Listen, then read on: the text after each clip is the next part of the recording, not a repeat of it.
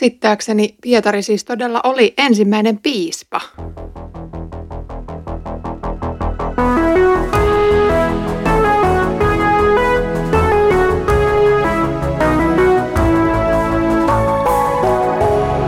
Kirjoitusten pauloissa. Tervetuloa mukaan Kirjoitusten pauloissa podcastin toiselle kaudelle. Äänessä on Iida. Edellisellä kaudella käsiteltiin Markuksen evankeliumi, siis Jeesuksen elämä alusta loppuun asti. Tällä kaudella sukellamme kristillisen seurakunnan alkuaikoihin ja niihin paineisiin, jonka keskellä se eli. Kirje on apostoli Pietarin käsialaa, joka oli yksi Jeesuksen ensimmäisistä opetuslapsista. Kertomus siis jatkuu seuraavasti. Pietari, Jeesuksen Kristuksen apostoli, tervehtii valittuja, jotka asuvat hajallaan muukalaisina Pontoksessa, Kalatiassa, Kappadokiassa, Bityniassa ja Aasian maakunnassa, ja jotka isä Jumala suunnitelmansa mukaisesti on hengellään pyhittänyt elämää Jeesukselle Kristukselle kuuliaisina ja hänen verellään puhtaaksi vihmottuina. Tulkoon armo ja rauha yhä runsaampana teidän osaksenne. Pietari esittelee itsensä Jeesuksen Kristuksen omana apostolina. Hänellä ja kirjeellä on siten suuri arvovalta. Ensinnäkin Jeesus inhimillisenä hahmona ja opettajana oli kiehtova ja puolensa vetävä hahmo. Nimi Kristus viittaa kuitenkin Jeesuksen jumalalliseen alkuperään. Hän on voideltu, josta vanha testamentti on vuosituhansien ajan puhunut valitulle kansalle.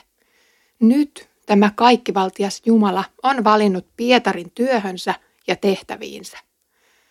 Apostoli muuten merkitsee lähetetty.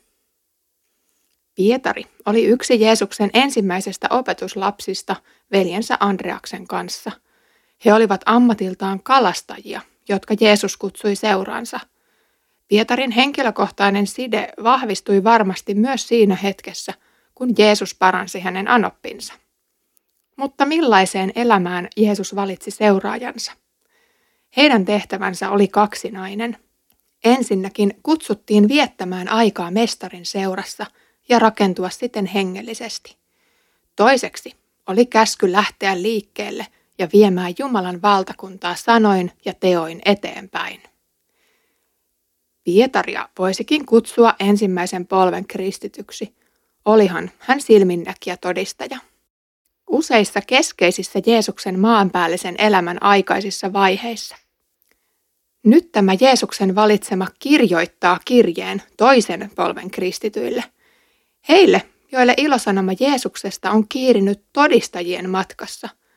Heille, jotka eivät itse olleet koskaan tavanneet Jeesusta, mutta jotka saivat kuulla hänen ihmeellisestä kutsustaan näiltä, jotka oli valittu Jeesuksen opetuslapsiksi. Siten Pietari ja toisen polven kristityt ovat samassa veneessä. Molemmat ovat Jeesuksen valitsemia. Pietari näet sanoo, tervehdin valittuja. Sama valinta ulottuu meihinkin, toisen polven kristittyihin, jotka Jumala armossaan on todistajien välityksellä kutsunut omikseen.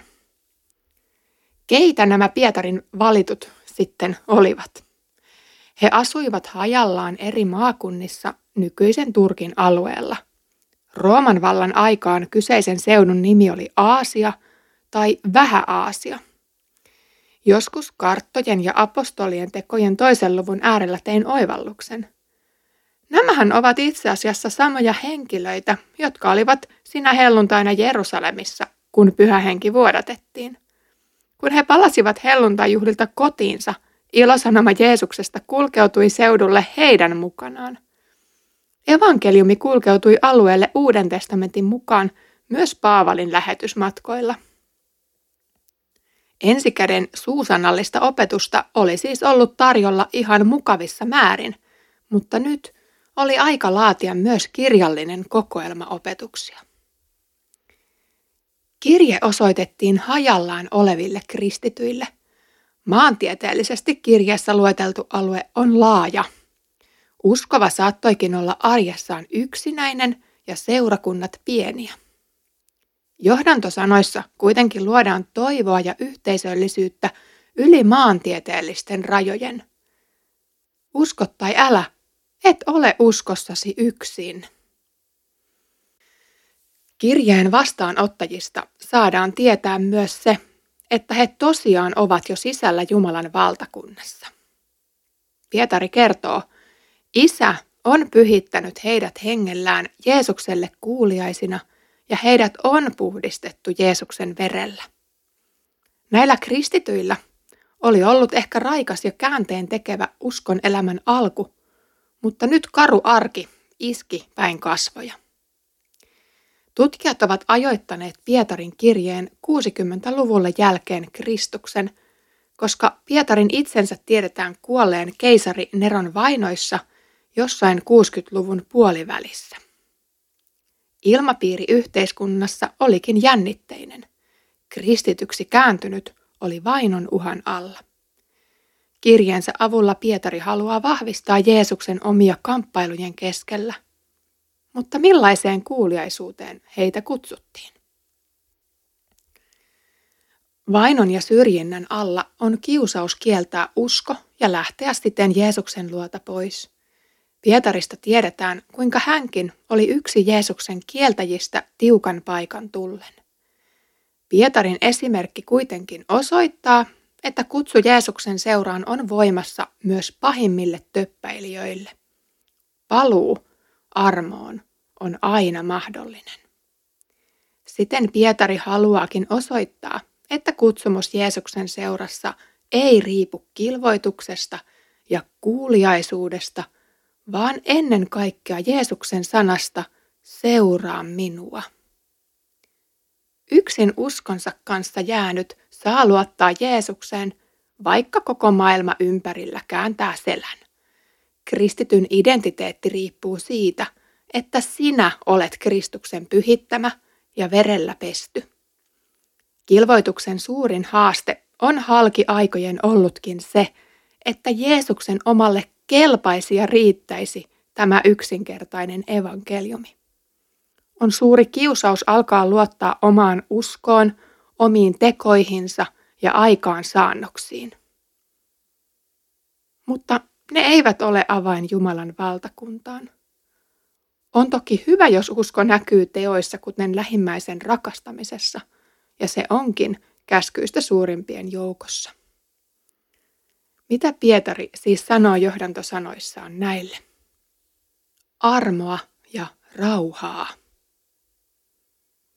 Tervehdys löytyy useammasta Uuden testamentin kirjeestä – ja se on arvatenkin vakiintunut kristittyjen tervehdys. Luther on sanonut tämän sanaparin kätkevän koko kristinuskon sisäänsä. Armo viittaa siihen, että kaikki synnit on sovitettu Jeesuksen veressä. Rauha taas viittaa siihen oman tunnon vapauteen, joka kumpuaa täydellisestä anteeksi antamuksesta.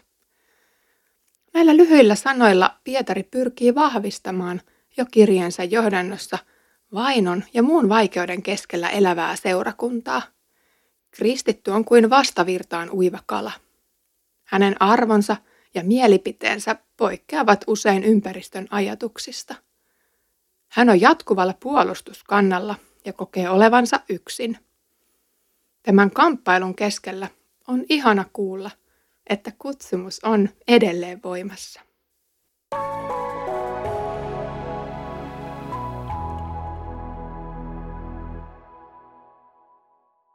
Ensimmäisen vuosisadan kristityt olivat tien raivaajia, joiden piti opetella elämään Kristuksen kutsulle kuuliaisena vastustuksesta huolimatta. He elivät maailmassa, mutta eivät maailmasta. Heitä ei kutsuttu luostareihin ja siten erottumaan muusta yhteiskunnasta, vaan päinvastoin. Jatkamaan normaalia arkielämää ja olemaan Jeesuksen todistajia siellä, missä olivat. Heidän uskonsa – toivonsa ja arvomaailmansa kumpusivat taivaasta.